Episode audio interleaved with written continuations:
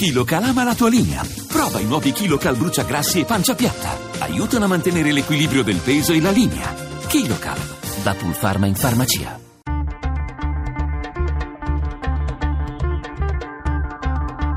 Bianco e nero. Le 17.42 minuti, benvenuti a Bianco e Nero. Questa sera ci occupiamo del caso del ministro Guidi, ministro dello, dello sviluppo, e delle sue dimissioni. Ma attenzione, non ce ne occupiamo sul versante giudiziario che si deve ancora tutto espletare, deve ancora tutto venire a galla, la Guidi non è indagata, non c'è eh, ancora un'ipotesi di reato, insomma c'è una telefonata, ma non lo seguiamo nemmeno eh, seguendo la pista delle prurigini un po', un po' guardone, un po' voyeuristiche delle intercettazioni, non ci interessa andare nei retroscena di quanto è accaduto. Però, però la vicenda del ministro Federica Guidi, ministro per lo sviluppo, eh, pone degli interrogativi interessanti per, per, la politica di questo paese e per la natura del potere del governo Renzi, di Renzi medesimo. Innanzitutto evoca il concetto di conflitto di interessi. Che cos'è oggi il conflitto di interessi? Come si, come si manifesta, come si esplita e in che modo se ne, può, se ne, può, abusare. Perché attenzione, il conflitto di interessi di per sé è una condizione che non equivale a un reato, ma è l'abuso di un, di un interesse, l'abuso del conflitto di interessi che può provocarlo. Allora, in una società complicata come la nostra, eh, in che casi un governo si macchia di conflitto di interessi? Vi ricordate anche la vicenda del ministro Lupi, no? che si dovette dimettere per una storia legata ad un orologio regalato al figlio. Qui c'è invece una storia legata ad un vantaggio ipotizzato per il compagno del ministro Guidi. Insomma, il conflitto di interessi. E poi ancora Renzi è arrivato al potere in Italia promettendo una rivoluzione, promettendo un cambiamento epocale nell'assetto di potere di questo paese che lui giudicava a torto a ragione, invecchiato inadeguato alle nuove sfide del paese, quindi lui ha promesso di rottamarlo, di decapitare tutti all'interno del suo partito, ma anche ai vertici del paese e creare una nuova classe dirigente. Un po' lo ha fatto, eh, lo ha cominciato a fare con le nomine nelle grandi imprese anche a livello istituzionale, insomma ha cercato di ricreare un potere a sua immagine e somiglianza. Ma questo è un bene o un male? Fa bene o male ad un paese questo tipo di atteggiamento personalistico del potere? Da un lato si potrebbe pensare che fa bene perché bisogna cambiare per mettere in moto nuovi meccanismi, nuove eh, capacità d'azione e mandare invece, diciamo, archiviare chi invece fino ad oggi aveva frenato o sbagliato. Dall'altro però bisogna anche capire se certe scorciatoie istituzionali istituzionali funzionano o non inquinano invece il sistema di potere? Insomma, sono molte le domande che ci poniamo, a partire, pensate, da questa vicenda del ministro, del ministro Guidi. E per farlo fa- abbiamo due ospiti che vi presento subito. Sono Giovanni Orsina, professore di storia contemporanea alla LUIS di Roma. Buonasera, professore. Buonasera. E poi abbiamo con noi Paolo Becchi, professore di filosofia del diritto all'Università di Genova. Professore, anche a lei buonasera. Buonasera a lei e a tutti gli ascoltatori. Allora, eh, io ho fatto una lunga, forse troppo lunga introduzione per, piega- per, spiegarvi però un po' meglio il punto di vista e la curvatura che vogliamo dare a questa puntata di Bianco e Nero, a cui vi invito a partecipare all'800 05 0578. Adesso però, per rendere un po' più chiare le cose e i confini all'interno qua- dei quali ci muoveremo, la scheda di Valeria Donofrio da 24 ore ha preso a rimbalzare insistentemente, come se il concetto che già fluttuava da tempo avesse subito un'improvvisa accelerazione. Conflitto di interessi era dai tempi di Berlusconi che non veniva invocato da tanti contemporaneamente e con così tanta forza. A riattivarlo sono stati i contenuti delle intercettazioni tra il ministro alle attività produttive Guidi e il suo compagno che ieri hanno invaso il web e che secondo una fetta di opinione politica e pubblica sarebbero solo la conferma di un'attività di governo che fa gli interessi altrui altrui a scapito di quelli del paese. Le accuse mosse da tempo all'esecutivo, che qualcuno sta già pensando di tradurre in una mozione di sfiducia a Renzi, troverebbero nell'operato della Guidi una prova provata di come l'esecutivo lavori e legiferi nell'interesse delle lobby, prova che si andrebbe ad aggiungere ai pesanti sospetti che aleggiano sulla Boschi dai tempi del salvataggio di Banca Etruria e sorelle. Conflitto di interessi, dicevamo, ma anche accondiscendenza verso i cosiddetti poteri forti forti o medi come petrolieri, banchieri, industriali e gestione del potere in spregio alla democrazia, alla trasparenza. Sono queste le critiche al governo e dunque a Renzi che come pochi premier prima di lui ne incarna immagine e potere decisionale. Quello che si rimprovera al Presidente del Consiglio è proprio questo di disporre, predisporre da uomo solo al comando. In questa direzione viaggerebbero la contestata riforma costituzionale che dovrebbe garantirne ex post i presupposti normativi, così come le numerosissime nomine ai vertici dei posti chiave del Paese, l'attribuzione di cariche a persone fidate ma con poco curriculum o il ricorso frequentissimo al voto di fiducia. Il tutto per attuare una trasformazione capillare del sistema Paese che, affermano gli oppositori, non era certo contenuta nel programma votato dagli elettori una nuova dimensione, insomma, che qualcuno considera necessaria e qualcun altro grave. E voi cosa ne pensate? Il governo Renzi è espressione di un moderno concetto di leadership o di un già conosciuto e pericoloso accentramento del potere? Ed il conflitto di interessi denunciato in queste ore è in qualche modo ineludibile in una società complessa e fortemente interconnessa o va sempre eliminato in radice? Bianco o nero? Domande complicate in questa puntata di Bianco e Nero che affrontiamo assieme a due ospiti, Giovanni Orsina e Paolo Becchi, insieme a voi all'800 05 05 78. Io vorrei cominciare con Giovanni Orsina per fare un po' d'ordine anche, come dire, lessicale, capire secondo lui che cosa vuol dire personalizzazione del potere, se è in assoluto un bene, in assoluto un male, o se invece sfumature diverse. Eh, molto spesso insieme a personalizzazione si associa il concetto di populismo, un leader molto personalizzato, un potere molto, molto personalizzato può essere inclini al populismo. Ecco, in questi casi anche cosa vuol dire, fino a che punto è un bene, fino a che punto è un male, fino a che punto è inevitabile che i poteri, che anche le democrazie moderne oggi siano in mano a poteri molto visibili, molto forti e molto personali. Ma io credo che la personalizzazione del potere sia quel fenomeno che si verifica quando vengono meno tutti gli altri modi di gestire il potere.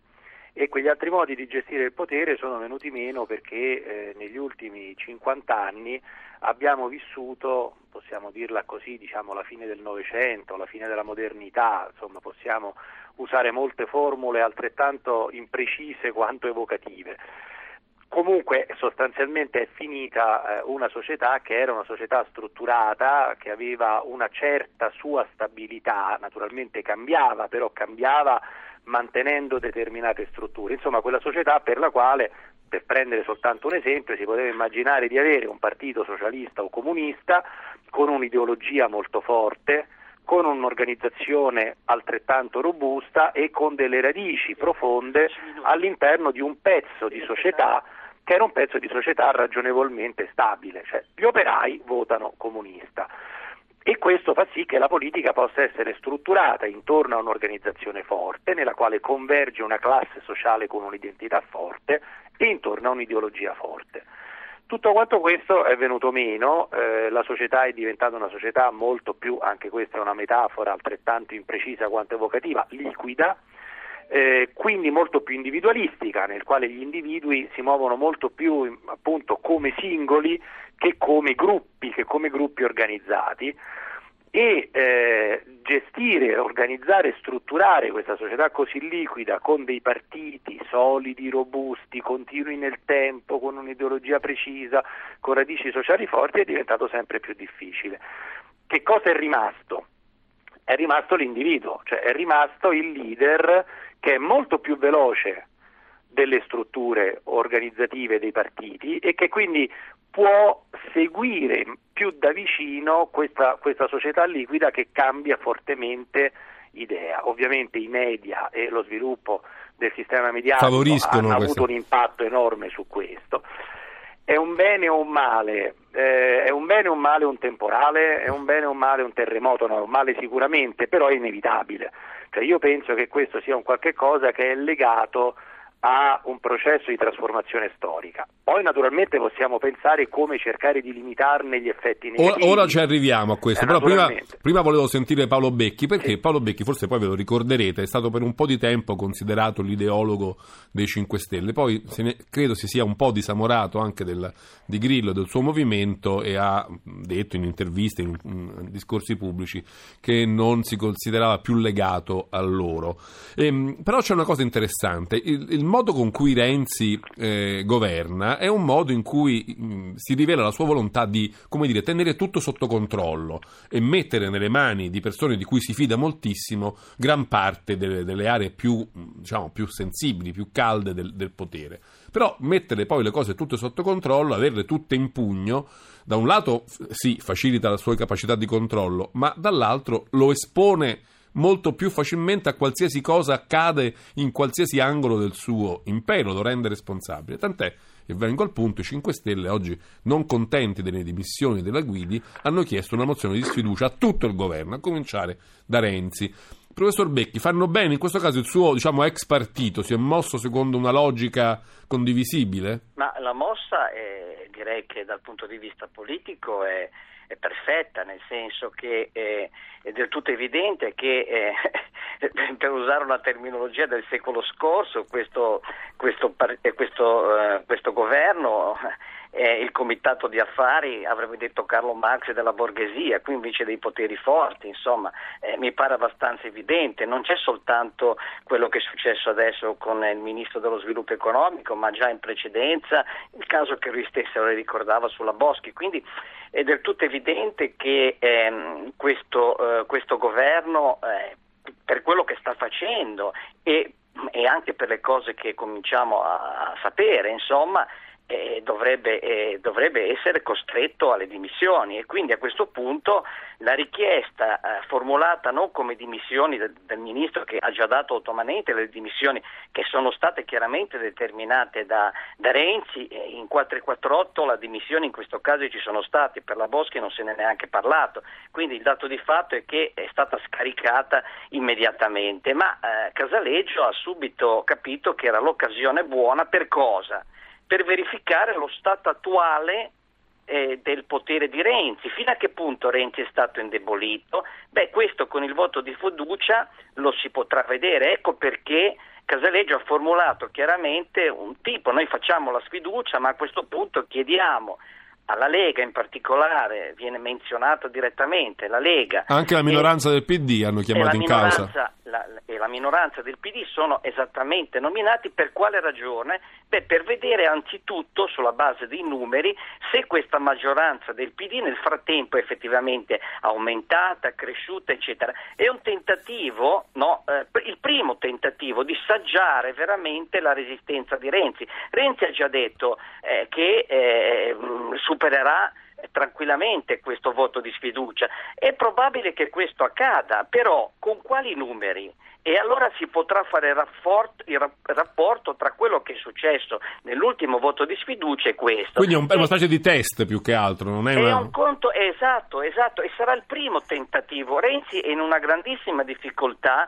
perché? Eh beh, perché c'è questo che gli capita proprio in un momento in cui tra una decina di giorni si va a votare un referendum sulle trivelle di cui lui ha detto chiaramente, ha fatto propaganda per l'astensione. Poi su questo anche ci torniamo perché questa e vicenda della Guidi e il referendum trivelle per molti sono collegati in eh, qualche modo. certamente sì. c'è un collegamento, c'è un collegamento perché eh, ne può uscire rafforzato ma anche notevolmente indebolito.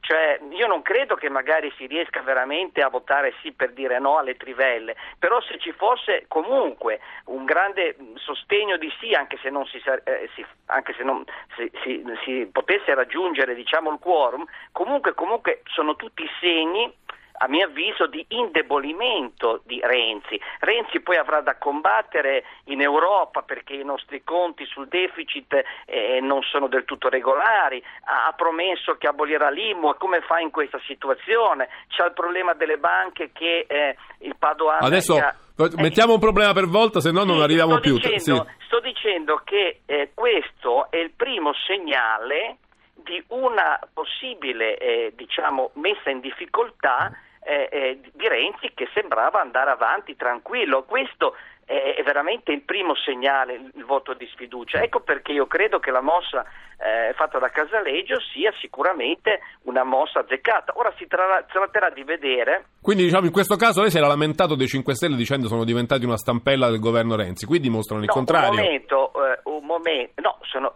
sono diventate una stampella su, uh, sul governo eh, quando si trattava, io ne ho parlato quando si I giudici costituzionali. I giudici quella... costituzionali, beh in quel caso mi sembra evidente che avevo sì. ragione, attraverso... Quindi diciamo non lo sono diventati in maniera strutturale, lo sono diventati no, in alcuni no, casi. io l'avevo detto con riferimento a quell'occasione, perché se in quell'occasione non ci fosse stato l'inciuccio, perché di questo si è trattato tra PD e Movimento 5 Stelle, non si so come si sarebbe andata a finire e teniamo presente che è entrata nella Corte Costituzionale costituzionale Augusto Barbera, cioè il massimo sostenitore. Ah, adesso non apriamo il capitolo giudici, se no, no, no deviamo troppo dal corso della puntata. Io dovrei tornare da un momento da professor Giovanni Orsina, però tra pochissimi secondi comincia il GR1, quindi invece di fargli la domanda adesso, gliela farò subito dopo in modo che lui avrà modo di ragionare con più calma e di rispondere con più calma. Vi ricordo però nel frattempo di nuovo il nostro numero verde 800 05 05 78. Stiamo cercando di capire se il modo con cui Renzi si muove se il modo con cui Renzi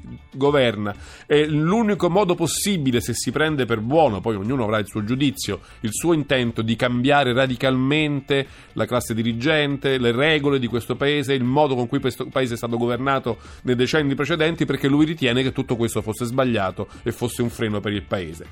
Eh, quindi il controllo assoluto di tutto, di ogni nomina, di ogni persona, di ogni ministro, di ogni, eh, di ogni mossa deve essere perfetto per potergli consentire di governare in questo modo. Torniamo con Giovanni Orsini e Becchi subito dopo il GR1.